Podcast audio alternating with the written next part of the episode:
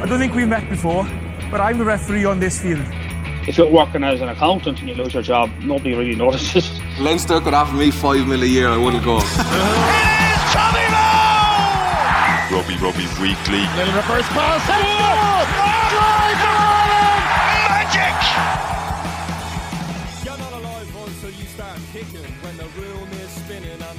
Hello and welcome to the 42 Rugby Weekly. Gavin Casey here in studio in Cork.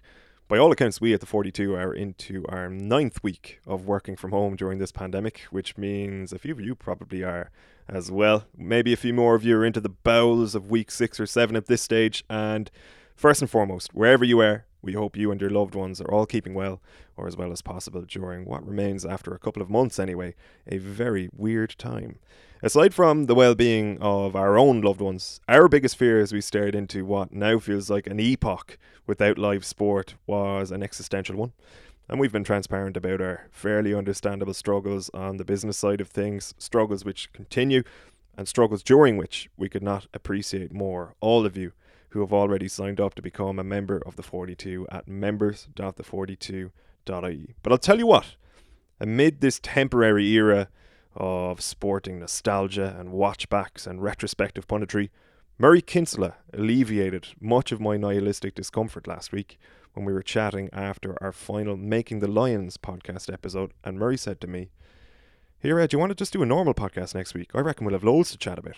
And not for the first time, ladies and gentlemen, the riding pride of County Waterford, Ireland, was absolutely correct. So hopefully today's episode will give you the same warm, fuzzy feeling as Murray gave me last week as we retract our wing mirrors and move things up a gear on the road back to normality or something resembling it. Murray, how the hell are you, my dear, dear friend?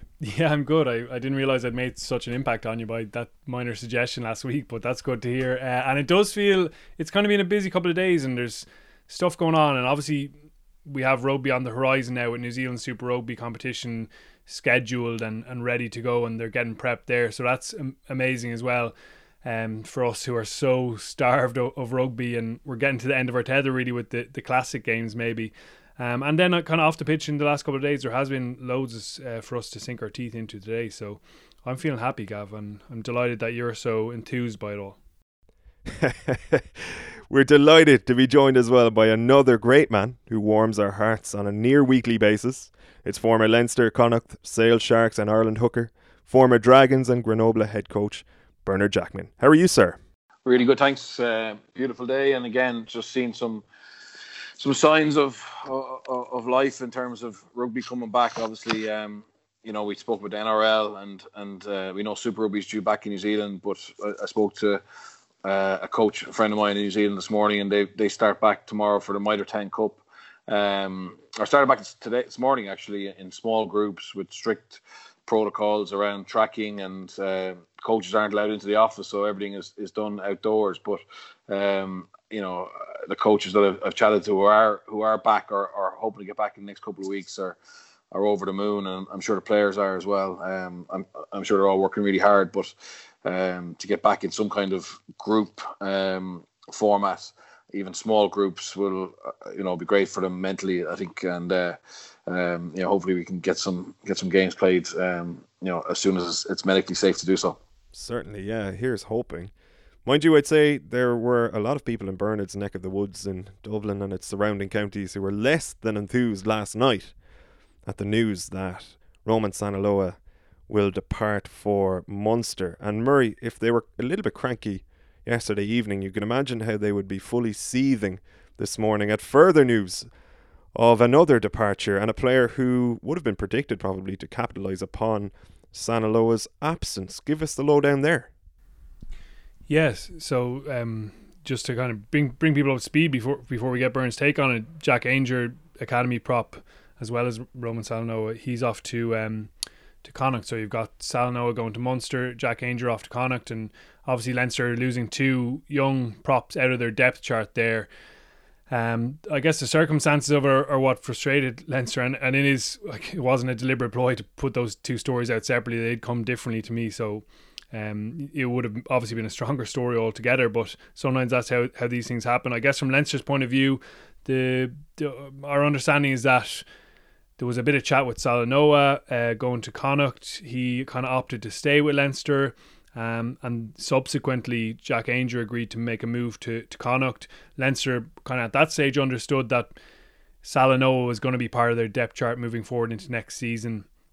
Um, but in more recent weeks, that move to, to Munster, which from what I understand was quite strongly encouraged by the RFU, um, that kind of started to to move and, and is now in place. So uh, Leinster rather have been left in this situation where certainly two guys leaving, but um, they had expected to have one of them there in their tight head depth chart. And and listen, there are other quality players. I'm sure we'll get into that, but um, you can probably understand their frustration from that point of view. Frustrating as well, Bernard, for Leinster supporters as well as those involved in the inner workings of the province. Like if you're a Leinster fan and you're paying attention to their underage teams, A team, and looking at that conveyor belt of talent uh, that continues to churn out players, these would have been two guys who would have crossed your radar as potentially going on to become significant figures in the senior team. And from a Leinster fan's point of view, I'm sure there are a few asking themselves why they bother now to even get excited by some of these young prospects because ultimately a fair few of them will uh, exit probably prematurely as they see it. Yeah, I think that's the that's definitely the challenge for for Leinster. I, I suppose that um, they're always resigned to losing some some of their quality uh, talent coming through when they make the decisions around academy, um, which generally happens. I think it's the the first of April. They have to notify um, the RFU about who they're going to bring into the academy for uh, for the next season, and again, I stand to be corrected on this, but as far as I know, the rules are um, once that decision is made, um, anybody who's missed out on that in that age group is then uh, free to go uh, to market, or the other provinces are allowed. Certainly, come in then and, and make an offer uh, to them, and we've seen that happen in the past where where players have gone, I suppose, who couldn't make a Leinster academy um, into into other provinces' academies and, and and had decent careers. I think this is a little bit different in that Ainger and and uh, uh, well, Ainger was certainly in the academy. Roman uh, Solano is, is, a little bit different in that um, he you know he obviously came in a little bit later, wasn't really through the the schools or youth system. Um, was was a bit of a project, and uh, he certainly is someone who has. Uh, caught the eye to a certain extent in, in pretty limited game time in terms of overall minutes, but um, you know definitely was getting game time at, at Pro 14 level uh, for Leinster, and, and it was I often saw him um, at games, you know, warming up, so 24, 25th man a few times. So they were obviously putting time into his development, getting him ready to, um, I suppose, prepared to play, um, and he did get to get some some some decent uh, runs runs out for Leinster and looked looked pretty comfortable. But I, I think from Leinster point of view, and obviously from a Munster and Connacht point of view, um, was the development and the potential that's still there, untapped.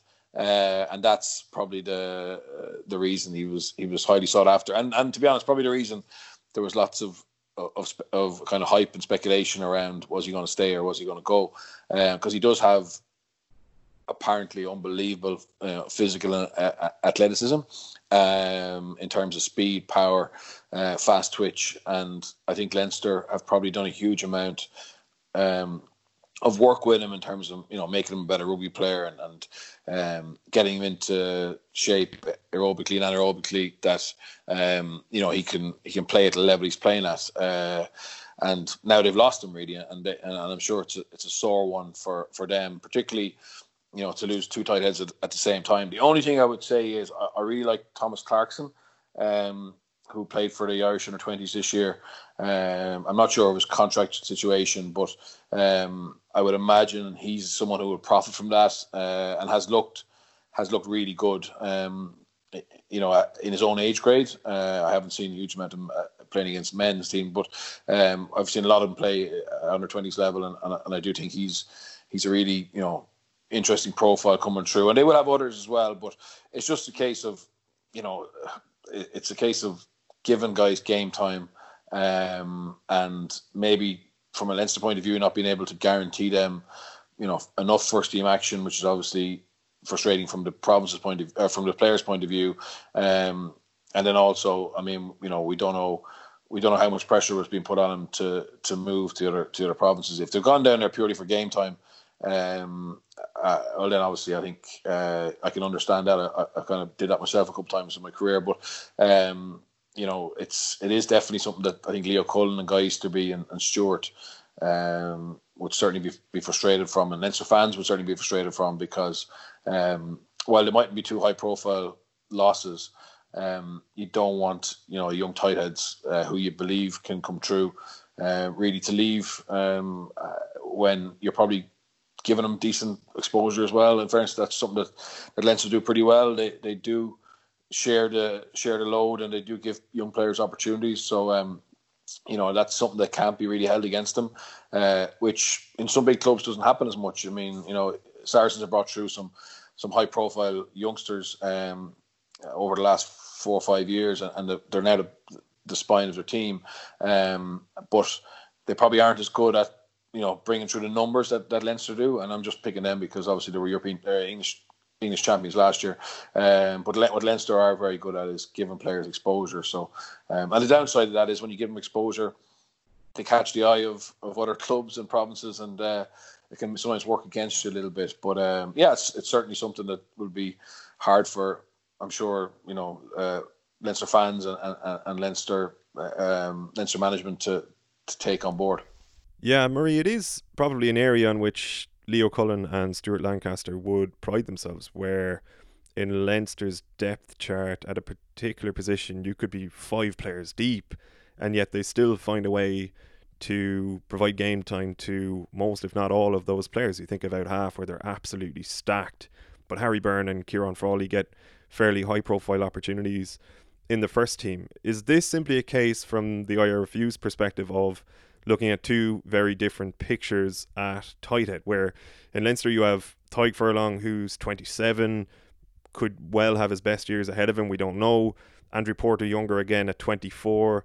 You have 24 year old Vakh Abdaladze. You would have hoped, obviously, to have kept Ainger, who's 21, but then you have Tom Clarkson as well, the Ireland under 20 tight head, who Bernard mentioned. Whereas in Munster, you've got Stephen Archer, who is 31, I believe. John Ryan is 32 or so. And it might just be a more straightforward pathway for Sanaloa to become a first team fixture at one of the provinces. Yeah, uh, from an IRFU point of view, this could work out really well. You can imagine from their point of view that in a few years' time, You've got Ainger starting Heineken Cup games for Connacht. You've got Salanoa or Keynan Knox doing the same in Munster. You've got Tom O'Toole doing that in Ulster. Um, and Tom Clarkson pushing through with Leinster. And then you've got this group of four really exciting young um, tight heads emerging in behind the likes of, of Furlong and, and Porter. Um, so that's obviously from from an IRFU point of view. You can understand the Leinster frustration as well. But I suppose if you look at it from the let's start with Salanoa. Yeah, you've you've listed out the the Leinster options there. The Porter and Furlong are both very young for tight heads. They're not going anywhere. Furlong's one of the best in the world, so you know he's certainly a, a strong person to sit behind. Um, there's been a bit of chat about Porter going back over to Loosehead, and has obviously played there recently, but he's in that pecking order. Michael Bent is the other one. He's 34 now, but it looks like he's going to stay on next season and has been a really important player for Leinster um, like in a kind of unglamorous way over the last few years, playing a lot of minutes on those days when not a lot of people are watching Leinster. Maybe during the international windows. Um, you look then at Munster, yeah, the two frontline guys are, are 31 and 32, as you mentioned, and then there's a bit of a gap, really. Um, we're not sure exactly what will happen with Ciaran Parker and, and Brian Scott uh, just in, in behind, but Keynan Knox is obviously 21 and, and really highly rated in Munster. He'll be hoping to push on, but Salanoa will see that opportunity there for, for games. And if it works out that way, then it's brilliant for him, and it's obviously brilliant for the Irish international team because he's going to become eligible um, potentially this year. We're not quite sure on what exactly is going on there, but he did arrive before the the three year residency was changed to five years, so you could have himself and, and Keynan Knox vying for that. Um, and then if you look at Ainger, well, in Connacht they have Finlay Bealham as first choice with Dominic Robertson McCoy kind of backing that up, but I think Ainger will be eyeing up um, that third, even pushing towards that second choice slot and getting a lot more minutes there as well. So purely from their point of view, um, at this moment in time, you can see the the opportunity there for them in, in other provinces. But it certainly doesn't make it any easier for Leinster, who more than any other province obviously lose players during the international windows and um, as we've kind of alluded to now when Porter and Furlong presumably are away whenever we get international rugby back that's another thing to say but they have one few one less option in, in that depth chart so you'd have Abdaladze and, and Clarkson probably playing more minutes than might have been planned for might have been uh, foreseen ahead of, of time. So it is a, a complex situation. There's loads of different moving parts across all the provinces. Um, but look, if, if it works out, as as I mentioned at the start there, of those four young tight heads getting Heineken Cup starts, um, well then that's going to benefit the national team obviously, and that's what the RFU want the provinces to provide. That's that's I suppose part of their their existence is is a large part of it is to provide players for the national team because the national team is what drives Irish rugby financially. It's the lifeblood of it, as we're discussing so often now at the moment. Without the international rugby on, on the horizon anytime soon, that's eighty one percent of the revenues for the for the Irish team. And when they're doing well, everything else filters out of that, and um, in a financial and in an interest sense as well. Obviously, drawing people to to the provinces. There's the whole element of the provincial identity, and we've talked about that a lot. Um, and people will perceive this as being a, a, weakening of it that Munster and Connacht should be producing their own tight head props. Um, but that's a that's another very complex issue as well, and and certainly looking at it from an IRFU point of view, you can see why they'd want these two guys um, in provinces where they feel. Um, and maybe the players themselves will feel that there's better opportunity to. Bernard, to you on. could certainly foresee a situation wherein Knox, who Murray mentioned there, who I neglected to mention, he and Sanaloa vie for Munster's starting position for years to come. And for all intents and purposes, they're both imports, albeit with Knox, Munster have been working on him from a, a young age for a couple of years, and he is to an extent uh, a Munster product by now. But it is one of the areas which is a point of contention, I think, for Leinster fans and for Leinster, I'm sure, those involved in the province, where you can point the finger at Munster, Connacht, Ulster, and say, well, why aren't you producing players the way we're producing them? Why are you depending on our academy to supply you with young, up and coming players uh, that you can dot across your team in future? do you and like there are all sorts of mitigating factors to this we've touched upon this in the podcast before but do you see this now as being, to use the very annoying term that's been bandied about during this pandemic, the new normal, wherein Leinster do feed the other provinces, and that's just the way it goes. As much as it might be frustrating for Leinster fans, this is the reality now. Listen, I think for the overall health of Irish rugby, you have to hope um, it's only a, a stopgap. Um, I certainly um, would hope that you know all the other province provincial academies um, and senior teams obviously can can play a role in developing um, you know local players. I think it's absolutely massive. And again, I understand there may always be a, a move out of out of Leinster, and there probably always has been, to be honest. Um, you know, particularly in the old days, it was it was exclusively Connacht, pretty much uh, at the start of professionalism, um, and certainly I was I was one of those um, who kind of played my club rugby here, but played my provincial rugby down there. Um, there was very little movement from from a Leinster point of view to, to Munster, um, and obviously over the last probably, you know, well, not probably it's you know Stephen Keogh and Trevor Hogan coming coming up to Dublin was probably the start of of the move up under Michael Cheika, and then obviously since then there's been um, you know like Andrew Conway etc. who've who've gone down there, um, and and players have, have you know left Leinster as well to to go to Ulster recently and and, and Connacht. So it has been happening for for quite a while. I, I suppose you know I think Dave Nucifora, you know, is obviously this is part of his um, job job description and, and part of his role. Uh, but again, I'm sure he's very very active on on trying to find a way where you know Leinster can keep their best young talent um, and you know, and this is a case where they are probably losing. Well, Roman is obviously someone that they they definitely wanted to keep, um, and maybe that forced uh, that forced the hand with with Ainger, and then suddenly you lose two. Um, but I, I, I do think there needs to be a huge focus on on the academies in the other other provinces and making sure. Look, at they're never going to have the same amount of of numbers in terms of talent in their in the regions um, and the provinces, but it's a case of making sure that any any talent they do have, uh, that everything is put in place around that that player to to help them come through. And sometimes you know things will change, whether it's whether it's uh, the player's hunger, ambition, whether it's injury, etc.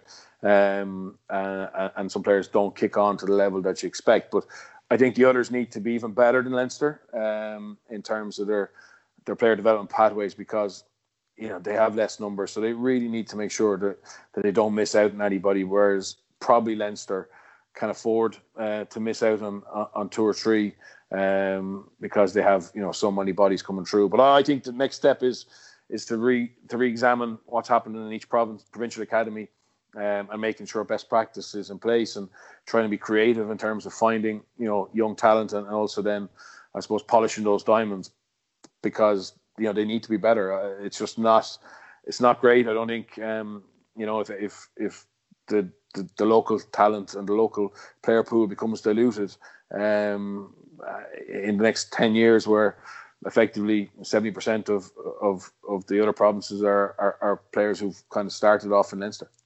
Yeah, that's a really that's a really valid point because people say, look at the New Zealand model where like to be fair, it's it's a more advanced stage than what we we are here, where still an interprovincial transfer will cause a lot of angst. Whereas in in New Zealand, I think unless it's a really big name player, it's more accepted and it's become part of how the New Zealand rugby works. And the RFU probably look at that and go, we can get to that stage, but that's not necessarily a great thing either because you look at someone like Craig Casey now coming through the Munster Academy. Like Munster fans are so excited about him because he grew up near Thomond Park. He cares so passionately about wearing the jersey and being part of it. And you can really get on you know you can get on that train. You can be energized by it. Certainly we're seeing that with supporters. It is important that that keeps happening and uh, you don't want to lose that that uh, engagement from fans that has been such a big part of Irish rugby.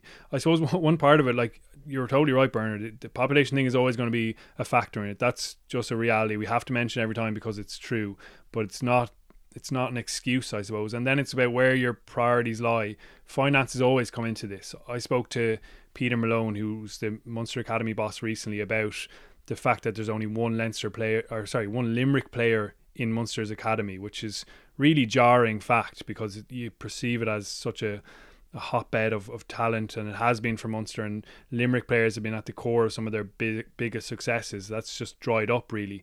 Um, he was mentioning that listen, there's only one private school there uh, in Limerick, which is Glenstal, kind of outside the city, and the other schools don't have the resources. Um, you know, I asked him, can Munster put more resource into that? Because obviously, if you have, say, several Limerick schools that are private, they're going to have more investment into their rugby program, as you see with a lot of Dublin schools.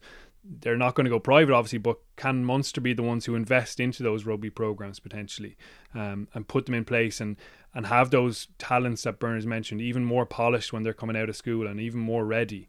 Um, it's about priorities, I guess. Where is your money going? Is it going on, say, someone like Arno Botha's contract and contract extension, or is it going into producing players a, a, bit further down the line, and then the minutes he takes in the senior team are, are filled by someone like Jack O'Sullivan or, or whoever it is who's who's coming through, or even even the bigger recruits. Obviously, it's private investment to get de Allende and Snyman in, and that's going to make Munster so much better. Obviously, and I think they they'll be contesting for trophies because nearly because of those two signings, adding to the quality they already have. But you know, can some of that private investment go into a couple of those schools programs or, or clubs programs to help produce and help push players on a little bit earlier? Um, so there's a lot of factors in it again, and it is a reality that Leinster, as Bernard says, with the playing numbers and, and the quality of players coming through, some of them are going to go around the country and, and help the other provinces. That is good. We, we want all the provinces strong, but we definitely want them, you know, producing their own players that supporters clearly um, can engage with. Murray, one of the areas in which Munster have actually operated quite well is how they have extended their net to counties like Waterford, regions like West Cork, and they are starting to harvest talent from outside of the more traditional rugby areas in the province. But if you take the school situation in Munster in isolation, right? You had Christians and Pres were in the Munster School Senior Cup final this year. It wasn't played, so the cup is shared. It was a repeat of last year's final between the same two fee paying schools from Cork.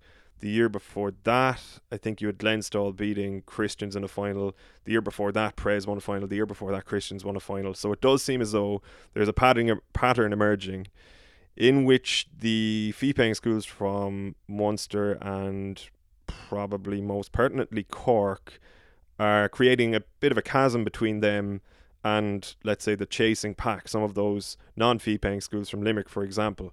Now, that being said, historically in this competition, Christians have won the most Munster School Senior Cups, followed by Pres, followed by another fee paying school in Rockwell, and yet this has never before really been an issue that there were sort of, let's say, leading schools in terms of the numbers of cups won because you still had Munchins there, thereabouts every year who went on to produce players, say, like Keith Earls, who goes on to become one of Munster's greatest ever players. Is this just a simple case of it being a residual impact of the advent of professionalism in the game starting to trickle down to schools level and maybe just an element of capital capitalism that is now a part of all sports wherein the schools with money are able to install infrastructure and facilities that other schools simply can't afford and as a result they're able to produce players that are more readily capable of going on to play professional rugby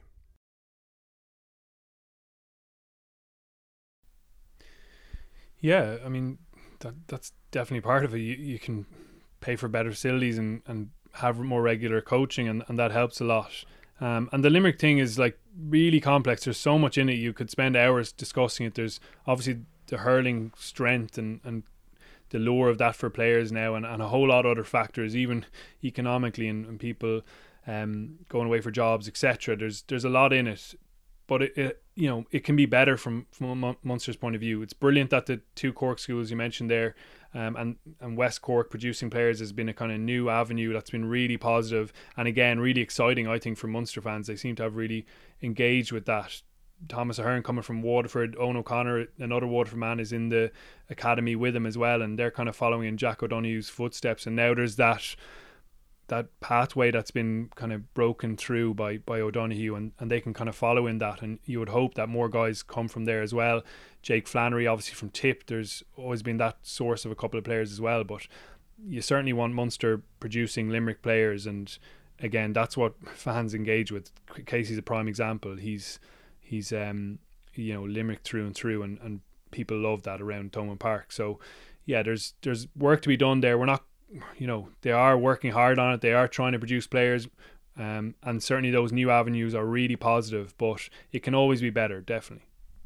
The AIL is presumably another avenue, Bernard, which could be explored if it's not being explored already. When you think of the number of incredibly proud historic clubs that are in Limerick and its surrounding areas, if you can cultivate a community buy-in a little bit more reminiscent of previous eras, and you just have enough players playing and enough people involved in a club, there's probably fruit that can be picked from that. Uh, players don't need to come from schools, I, like that's not what we're saying, but if you have enough yeah, involvement at club level and the right infrastructure really in place good, again, um, breeding ground you will for, produce for a few diamonds. And absolutely, again, I'm not saying it has to be. Sorry, I, I didn't mean schools, just schools. I meant they, the problem is if the AIL pl- clubs in Limerick aren't getting, you know, players who have the the ability to go and play for Munster. It doesn't matter what kind of environment they have there. So it starts a little bit younger. It starts at 13, 14, 15, making sure you know that the guys who are athletically equipped to to make it at pro level or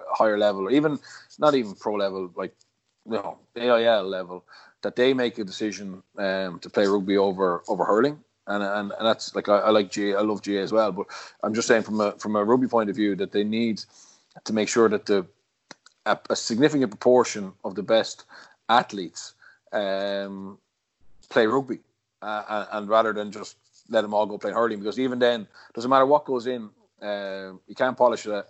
You know what? Uh, if the doesn't matter how good Shannon, Young Munster, Garryowen, uh, etc. are, uh, if the players don't have the necessary skill set, athleticism, mental toughness, um, etc., physical ability to go and to, to, another level, or even that level, you know, everyone's in, in trouble.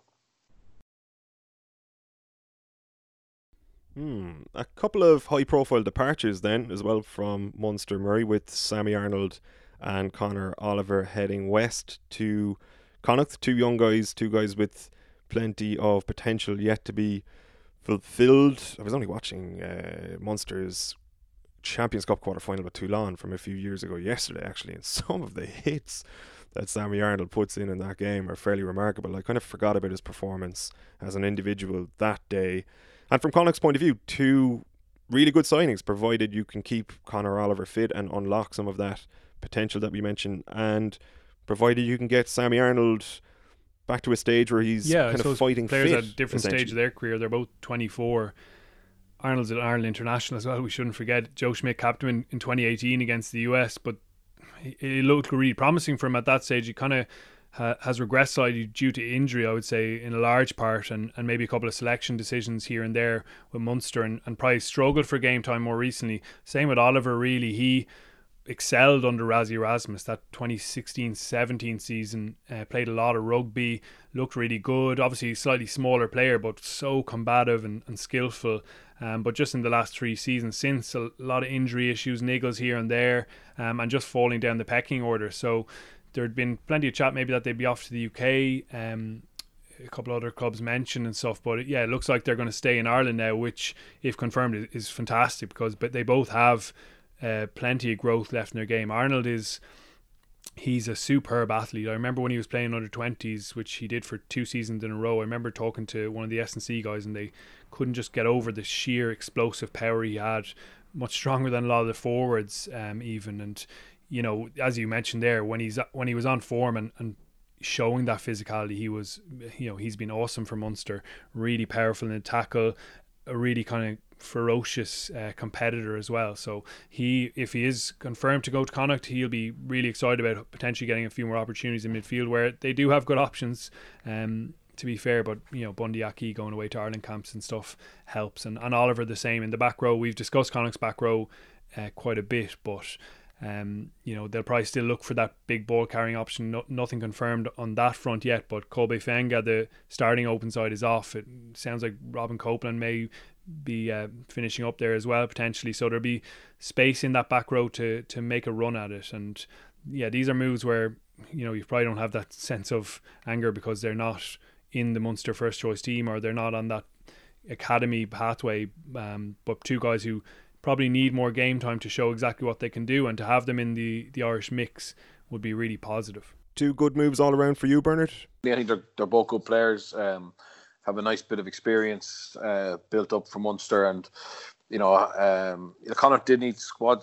Connacht squad needed strengthening. I think needs strengthening with players um, like Oliver and, and, Arnold, and then I do think as well they need to probably go to the um, to the farm farm market and, and get in a couple of uh, players with a little bit of a different profile. But definitely, I felt sorry for Andy Friend last year. the the depth of the squad got exposed um, during the World Cup, and then obviously they had a horrendous injury list. So uh, yeah, I think that that's a great move for, for both players and, and a good move for Connacht, and, and um, it is great they're they're staying in Ireland because both of them are, are, are, are very very good good options. Murray looking to the north, then Ulster seem to be tying off their squad, done and dusted for Next season, you had a youngster departing there during the week, but you also had better news on the contract front for two key players, one of whom is one of the players we were probably alluding to at the start of the conversation, former Leinster back row, Jordi Murphy. Yeah, himself and Will Addison have signed. It's been confirmed finally that they've signed new two-year deals. Obviously, important players up there and Addison a, a favourite of many Irish rugby fans, I think, and people will hope that he can push on with the national team. Even he's been injury blighted, really, um, has had issues th- throughout, really, and never has had a really good run of games going. Even that suspension um, kind of prevented him the the high tackle um, so it's been kind of frustrating and stop start for him, but everyone can see his quality at fullback or 13. Really creative player, adds something different to a backline, kind of runs across the pitch, but it always works out somehow. He, he manages to find a gap. And Murphy's obviously established himself really well since moving up from Leinster. A big move, but um, he's become a, a kind of se- senior figure really quickly. And also, they've confirmed their full 43 man squad for next season. And it, it does look good on paper. You look at the depth chart across the positions guys coming back from injury, some really good young talent. You've Ian Madigan and, and Alby Mathewson coming in to provide a bit of experience in, in the halfback positions, and loads of uh, exciting talent out wide, uh, which is one of the reasons I think people were surprised to see Angus Kernohan, the 21 year old wing, who was playing for the Ireland under 20s just last year and um, had shown his kind of potential. He's he was one of the players to let be let go along with uh, Clive Ross and Zach McCall. Kernohan probably the one who was certainly we're getting a lot of messages on it and people wondering where he's going. It looks like he's off to the championship and, and he's still obviously only 21, so he's plenty of room for growth and and he certainly is a good talent. So you hope to see him progressing on. Um, and potentially coming back into the mix at some stage as well. But Ulster do look to be in a, a nice place under Dan McFarland. I know they're going to be eager to get back out um, and continue the progress they've made in, in the last three seasons. Obviously, also that you know something we touched on in the the members newsletter uh, this week was their academy changes. Um, seven players have been released out of the academy and six new guys coming in, so they're down to fifteen now, which. Um, is probably smaller than a lot of times in the past, but I think they're trying to really focus in on players who they feel definitely have that potential to to go on and, and make an impact at the next level. A couple of really interesting additions. Nathan Doak, who whose father Neil obviously is a, a really, good coach. He's over at Worcester at the moment.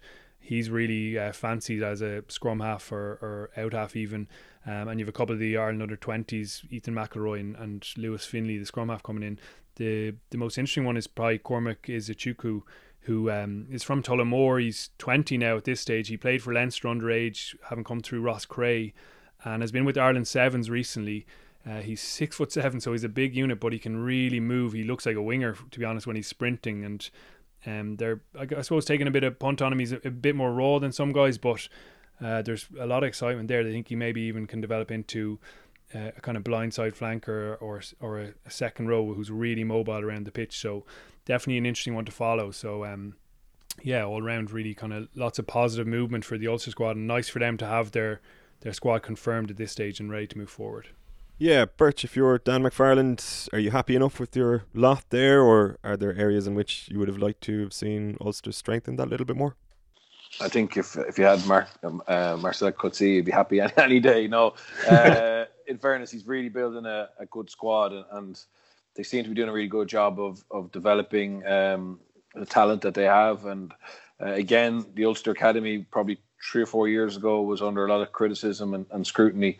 Um, but I think they've they are starting to turn they've turned that corner. And, and, again, you know, I've no issue with only having fifteen. Um, it's about bringing five of those through, or, or um, to become you know European Cup level players. If if if um, if they can do that, um, then they've done a you know a great job. And um, you know, I think Dan is Dan's a very good coach. He's got a really good coaching team around him and uh, you know I've got a nice a nice squad building up now, and, and they weren't a million miles away this year.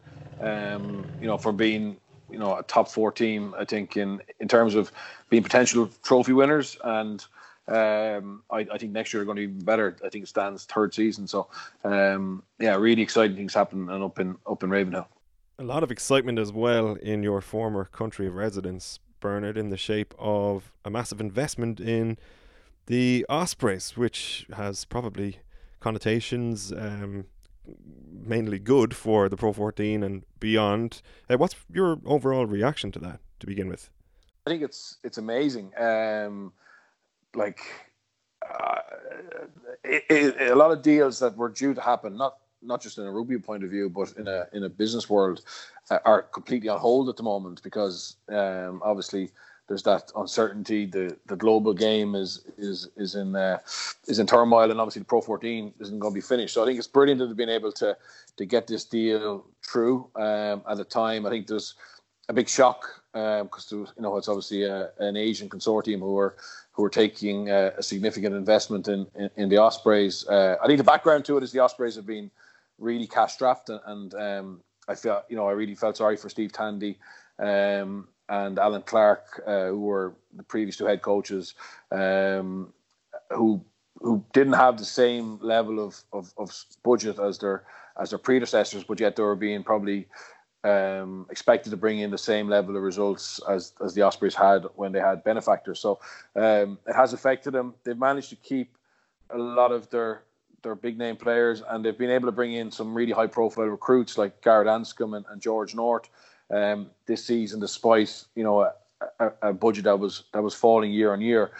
And obviously, when you do that, you sacrifice other elements of your squad, so you sacrifice your second tier or your third tier. And they're very unfortunate. Anscombe did his knee ligaments in a um, in in a World Cup warm up for Wales, so they never got to, to use him on the field. And, and George North obviously was gone to the World Cup and had some some injury issues as well. So um, difficult, but, but on paper, if they had their best 15 out every week, I think they could go toe to toe with with any team in in um, in the Pro 14. And uh, I think hopefully what this will do for Toby Booth, who's coming in as head coach, will give him um, you know some additional resources to go out and, and, and buffer that squad deeper. And I, I think from from a, a, Pro 14 point of view, it can only be good if it, if it increases their um, their budget and their spending power.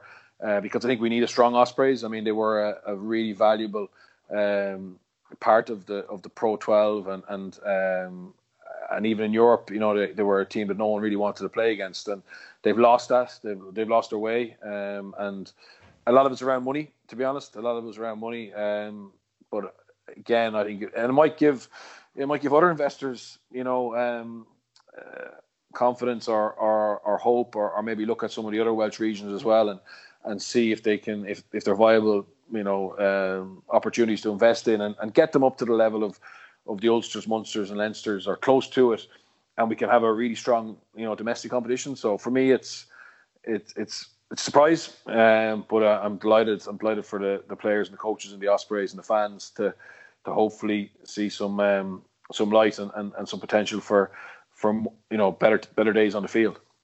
Murray Bernard mentioned you need a strong Ospreys we definitely needed a strong something in the Pro 14 uh, league whose marquee fixtures involve second string teams from one country uh, is probably not in great health, and one would have suspected the Pro 14 would have required something resembling an overhaul if it was to really garner that buy in from a wider net of supporters, as had been the plan really when the league began. Is this something of a reprieve for the Pro 14? Just a, an injection of cash into the Ospreys, but an injection of excitement and just a little bit of a new dynamic in the league?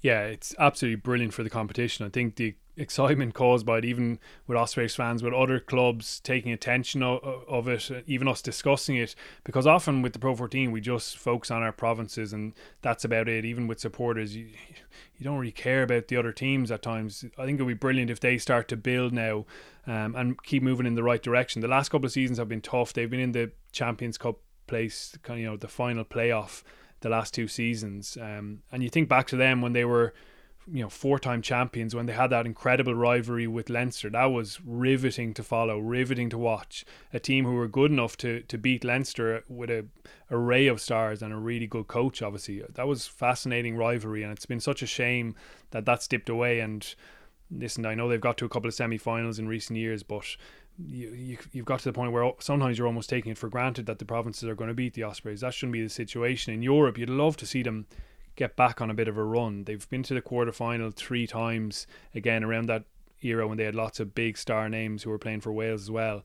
But I don't see any reason why they shouldn't aspire to be in those knockout stages, to be a, a genuine player. And, and Scarlets have shown that, you know, if you get the program right within a couple of years, you can make really big improvements out on the pitch and and move up into that category where you're contending. I think it would be absolutely fantastic, definitely for the Pro 14, because really the, the competition needs that. It, it needs people who can go and, and challenge Leinster in the RDS as the Ospreys used to do um, and beat them as well. That would be fantastic for the competition. So I think as long as everything works out okay and, and the deal is is robust and, and puts that bit of finance into the Ospreys, I think this is a really positive move. Um, and it was interesting. I know, like, of course, the, the statements and stuff are often a lot of bullshit, but it was interesting just to see this this company Y11 Sports and Media. They're based in Hong Kong. I couldn't find actually a lot more information about them, but I would guess there's some sort of Welsh connection there. Um, but you know, they're talking about rugby's potential commercially having been overlooked for too long and and maybe other sports have been a bit nimbler they they said at seizing those opportunities. So i'm really interested to see in in what sense they mean that what they actually do to to try and catch up with other sports and be a little bit more innovative and creative and excite fans and, and drag new fans younger fans probably into the game as well. Um so anything in that in that kind of avenue is, is good for ospreys welsh rugby definitely the pro 14 and just just the sport in general. We need more top class clubs competing against each other Is it a universally popular development in Wales, Bernard, or could you foresee potentially a couple of issues, which we've seen from clubs in various countries when they have had a an investment like this, where a club's interests may diverge from the national plan, if you know what I mean. Yeah, absolutely. I think that that is going to be the challenge, and uh, the Ospreys have had a, a pretty uh, contentious relationship with the with the WRU for, for the last while, and, and I suppose the most high profile one was the the merger, the the rumored merger from with the Scarlets, which the Ospreys denied, but um, uh, lots of other people uh, said was actually very much on the table. So um, it's it's going to be interesting. I, I, think the other regions won't be happy because suddenly they see someone who was down on uh, was on his knees uh, potentially having having uh, a competitive edge, um, and that's the that's the I suppose the inter inter our inter county our country rivalry, which isn't a bad thing, you know, because um, I mean the, the, others were profiting from from the Ospreys budget falling. Really, they were able to take some of their their squad players. So, um, look, I think the, the biggest thing is it, it's probably so early. We we don't know exactly what it means in terms of how much money is, is going to come in and, and when it will come in. Um, and that's going to be the issue. But I, I can see, you know, the way the way WRU were trying to get away from the benefactor model and, and trying to make the, each team more self-sufficient and um, having uh, more clarity around um, funding models, etc. Uh, but you know, the reality was the teams weren't getting enough money from that model to really compete, and the Scarlets you know, had dropped off, um, obviously post Wayne Pivac, but um, some of that was was around budget. I mean, you, you see Hadleigh Parkes going to Japan, you know, he was an unbelievable player for Wales and, and Scarlets, but obviously for budgetary reasons, um, they weren't able to, to keep him. So um, it's uh, it's definitely, it's, I think it's a positive, but we just need to find out a little bit more details around um, how it's going to play out. The whole the whole situation now, just to add your your point to it there, Bernard what's happening in the game now and the financial difficulties probably are it probably is changing how people view these possible deals. And even you see from New Zealand in the New Zealand Herald, it was Liam Napier reporting that New Zealand rugby are now kind of engaging private equity from the US for potential deals down the line to bring a bit more finance in that way. It'll be really interesting to see what that kind of fallout, that side of it, how, how it all works out. Um, and you, you know, Bernie, you've mentioned in the past you think the the wages are going to be affected by, by this, even how players are contracted, the number of them potentially. Um, and that's even more apt now that the the Premiership independent report into salary cap is out, and there there's question marks over the marquee players and being more stringent with that. So I think we're going to see a lot of a lot of changes on that front, probably Bernard, and and even on the coaching front as well. It, it seems like um, potentially people are going to you know whittle down the, the coaching staff. So it seems like there's going to be a lot of change in the game. Yeah, and I think that well, just go to the coach. There's definitely going to be change for sure, and um, I think just from a, a, coaching point of view, I think a lot of more coaches are going to have to double up and, and triple up. You know, so will you have a specialist uh, skills coach or will the backs coach um, do backs uh, and skills or will you expect your scrum coach to be able to do lineouts and lineout mauls or can your scrum coach do defence and I think you know, look, listen to some of the Stuart Lancaster webinars, and you know, he's always pushing his coaches to be. Uh, this is nothing to do with the COVID uh, or the economic crisis. He was always, um, you know, pushing his coaches to become experts in other areas, and I think there's also a value in that as well. In terms of if you have, you know, three really good coaches, well, you want them to have more contact points uh, with the players during the week than actually being limited to, to just one area. Um, and you know, if they can upskill and and take, I suppose, more ownership and and and take um, other areas of the game, well, then they're going to have more opportunities to influence behaviour and improve their players. So I can see I can see a positive from it. From a the negative from it, obviously, is that a lot of coaches are going to struggle to to stay in the game. Um, and you know, if each club was to to cut one member of, of staff I mean, that would lead to you know a, a huge amount of people really struggling to to, to get in, and obviously for ex players uh, or players retiring who had eyes on on that being their um, their their new career, it's going to make it more, more difficult. But look, people will adapt, and, and uh, the cream will rise to the top, and uh, yeah, it's, it's it's just um, it's just probably the way the game is going to go now for economic reasons, and in in some ways it's probably not bad for for coaches development as well to be more multi skilled. But um, it's hard to it's hard to see that if you're one of the people under pressure for your job. Challenging and changing times. But, gentlemen, it's been a lot of fun, as predicted, to talk about current affairsy rugby.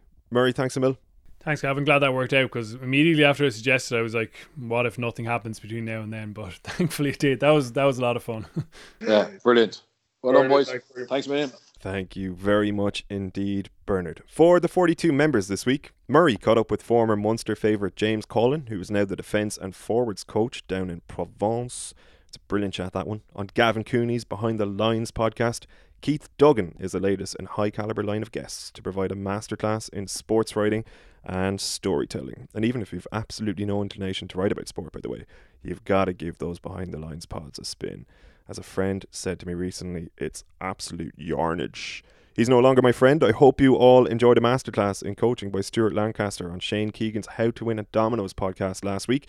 And this week's episode is a doozy as well. Billy Walsh, one of the nation's greatest ever man managers in a sporting context, head coach for nearly a quarter of Ireland's 31 Olympic medals since 1896, and currently head coach at USA Boxing, stops off to talk shop with Shane in that one. And today, Thursday, famed sports filmmaker and our producer here at the 42 Rugby Weekly, Kevin Brannigan is back with a brand new Warriors audio documentary. This one centered around the legend of the Leitrim team that won the Connacht title in 1994. Brano's Wexford 96 documentary from a few weeks ago, which went out to members, uh, remains my favourite piece of sports content that I've consumed during this pandemic. And yes, I have watched eight episodes of The Last Dance which is also excellent. I can't wait for Leitrim 94, and in keeping with that theme, tomorrow, Friday, Gav Cooney and Séamas O'Reilly return with episode 3 of Really Into Years, wherein the lads will take us back to the 1994, which occurred mostly outside of Leitrim actually, for a World Cup, prize fights, title run ins, and perhaps even the invention of the George Foreman grill. That's all just this week, by the way. You also have earlier episodes of all of the aforementioned pods. You have a full season of Paul Dollery's award winning football family podcast to binge on your 5Ks. You've got the Byline series, in which we ask some of Ireland's greatest novelists to write about sport, and Donal Ryan's Hurling from the Ditch essay nearly reduced me to tears. And it's all available at members.the42.e. €5 Euro per month or €42 Euro for an annual subscription.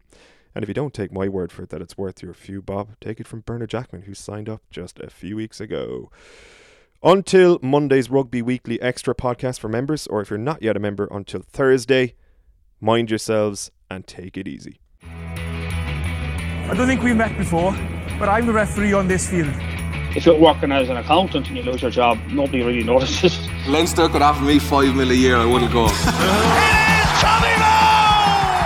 Rugby Rugby Weekly. Little reverse pass.